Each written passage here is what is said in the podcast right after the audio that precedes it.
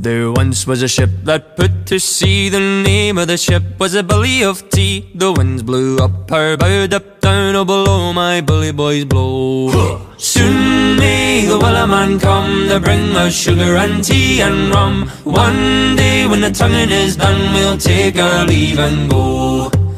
Bom dia, bem-vindo ao podcast Conversas Salgadas. Um lugar onde as experiências vidas no mar são um ponto em comum nesta panóplia de histórias. O meu nome é Tiago Campos e o nosso convidado de hoje é Manuel Belchior, professor na Universidade do Algarve e uma pessoa extremamente importante no Clube Naval de Faro. Belchior, quando é que isto tudo começou? Bem, uh, eu sou de novembro, nasci em novembro e no verão seguinte estava na praia de Faro. Minha avó tinha lá uma casa e havia um vizinho que ia à pesca de barco à vela. Um velho pescador ia à pesca de barco à vela todos os dias. A gente via-o a andar de barco à vela. O homem só andava a remos quando não podia andar à vela e não tinha motor. Então a vela parecia ser algo capaz de fazer o homem levar a vida. Sei que nesse percurso já houve uma travessia atlântica. Pode-nos contar um pouco dessa experiência? Pois uh, atravessar o Atlântico implica começar por preparar tudo aquilo que pode ser necessário uh, em termos do equipamento do barco, em termos de alimentação, uh, suplentes, peças suplentes para o barco, tudo tem que estar preparado para se poder fazer uma travessia em segurança.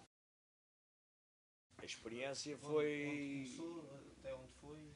A coisa foi. Uh, saímos daqui para. De, o barco estava em Olhão, saímos para Las Palmas, Gran Canária, para a regata iniciava lá.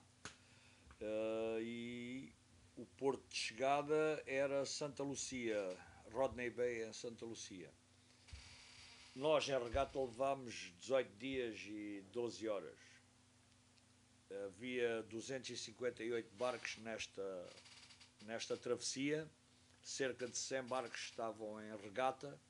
Nós fizemos a travessia em regata e até não ficámos mal de um todo, ficámos em nono classificado na geral e em quarto da nossa classe.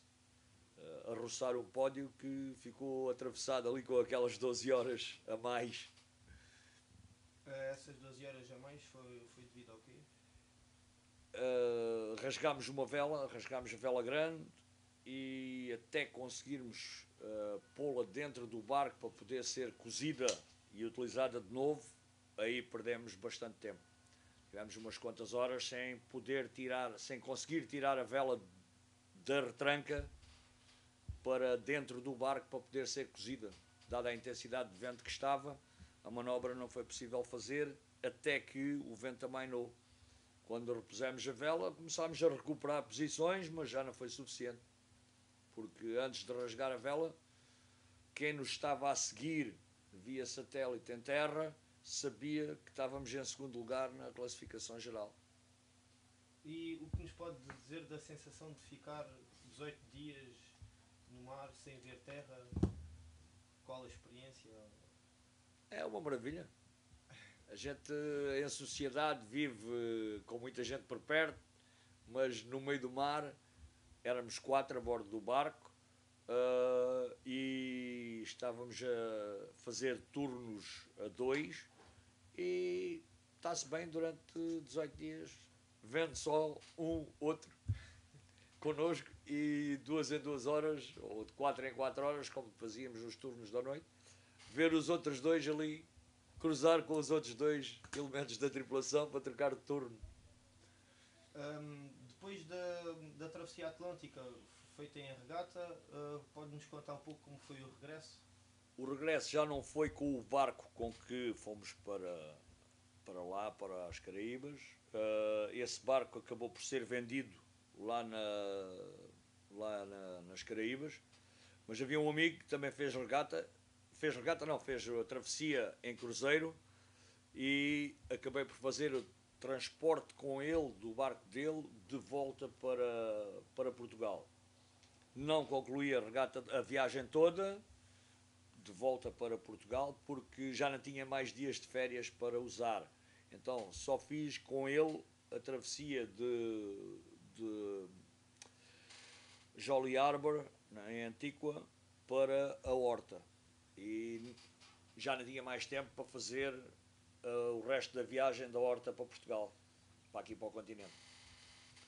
Bom, nessa viagem levámos 18 dias e dos 18 dias andámos a motor durante 10 dias. Foi horrível para quem gosta de andar à vela. Posso imaginar. Diga-nos agora uma história engraçada que tenha vivenciado no mar. Epá, é engraçado, pois. Uh, engraçado agora, assim, de repente.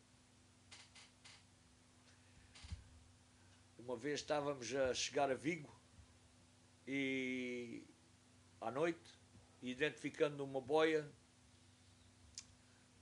boia que buscávamos, de repente a boia deixa de piscar, fica acesa e muda de posição de um lado para o outro, de uma posição para outra. Uh, e à medida que nos aproximámos, depois viemos a verificar que era um barco da, da Guardia Civil Espanhola que estava. Viemos à conversa com os espanhóis, estavam à espera de um carregamento de droga e então estavam-se a fazer passar por boia uh, para ver se enganavam o, o, os traficantes. Enganaram-nos a nós. E Manel, diga-nos lá três coisas uh, imprescindíveis que, que leve para o mar. Epá, uh, água, o colete que leva lá o, na alça do colete o relógiozinho e roupa. Roupa quente, preferência, pois isso. E qual a melhor lição que já aprendeu com o mar? O valor da vida. Uh, é muito fácil a gente ficar numa situação grave em que a vida já não vale nada. Uh, tinha ido com um amigo pescar um barco à praia de Faro e nesse dia, ou por esquecimento, já não me lembro, ou por esquecimento ou por, uh, por descuido ou por, ou porque achava que não fazia falta, uh, o barco virou-se e tive mesmo para morrer porque tive debaixo d'água durante uma série de tempo até conseguir despir a roupa que tinha e chegar, acabar por chegar aqui ao clube em cuecas. A roupa ficou toda no mar. Para conseguir nadar e conseguir ter a cabeça fora d'água, a roupa ficou toda dentro d'água. E uma outra situação, uh, à noite, uh, apanhámos um cabo na hélice do barco a motor, a hélice do, do, do barco à vela. Uh, o motor não estava a trabalhar, mas já rolou o cabo no hélice. E quando fomos pôr o motor a trabalhar, aquilo não trabalhava. E eu tive que ir para debaixo d'água para cortar o cabo que estava enliado no hélice. E quando cortei o cabo, o barco começou a navegar. E eu vi jeitos de ficar dentro d'água no meio do mar, porque o barco fugia de mim. Estava a fugir de mim. E eu estava a fazer esse transporte sozinho. Portanto, o barco ia-se embora sozinho e eu ficava dentro d'água sozinho. Portanto, isto, a gente, num momento para o outro, estamos metidos num, numa situação em que a vida não tem valor nenhum. Pronto. São Facilmente. Que nos fazem ver que todo o cuidado é pouco e no mar Exatamente. então. Todo o é... cuidado é pouco. E na sua opinião, uh, qual as grandes diferenças entre regata e vela cruzeiro? Pois uh, a regata é sempre mais desafiante. É? Na regata a gente tenta sempre o nosso máximo. Fazendo uma travessia em cruzeiro, uh, a coisa é pacífica, temos um calendário para cumprir, estabelecemos um calendário para cumprir, é isso que tentamos fazer. Tentar entregar o barco no sítio certo, à hora certa. Normalmente não se estabelece um, um, dead, um dead limit em termos de tempo muito apertado. Dá-se margens E maiores a, e a preparação é idêntica. a preparação é sempre idêntica. O barco tem que estar fiável para não haver, não haver problema. Uh, nesta travessia que fizemos do Arco Atlântico, em 2013 foi a regata para lá, em 2014, em abril de 2014, uh, duas semanas depois de ter chegado com, com quilha uh, uh, à horta, vindo de, de Jolly Harbour, no transporte, duas semanas depois já há quatro ingleses que morrem num barco do mesmo tamanho, porque o barco perdeu a quilha.